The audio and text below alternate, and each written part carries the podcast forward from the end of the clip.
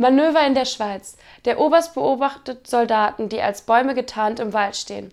Plötzlich rennt einer dieser Bäume wie wild. Der Oberst schnauzt. Mann, warum rennen Sie aus der Linie?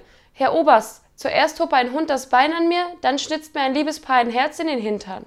Na und? Das war ja auch nicht das Schlimmste, Herr Oberst. Aber zum Schluss krabbelten mir zwei Eichhörnchen in, in das Hosenbein hoch und ich hörte da so ein Wispern.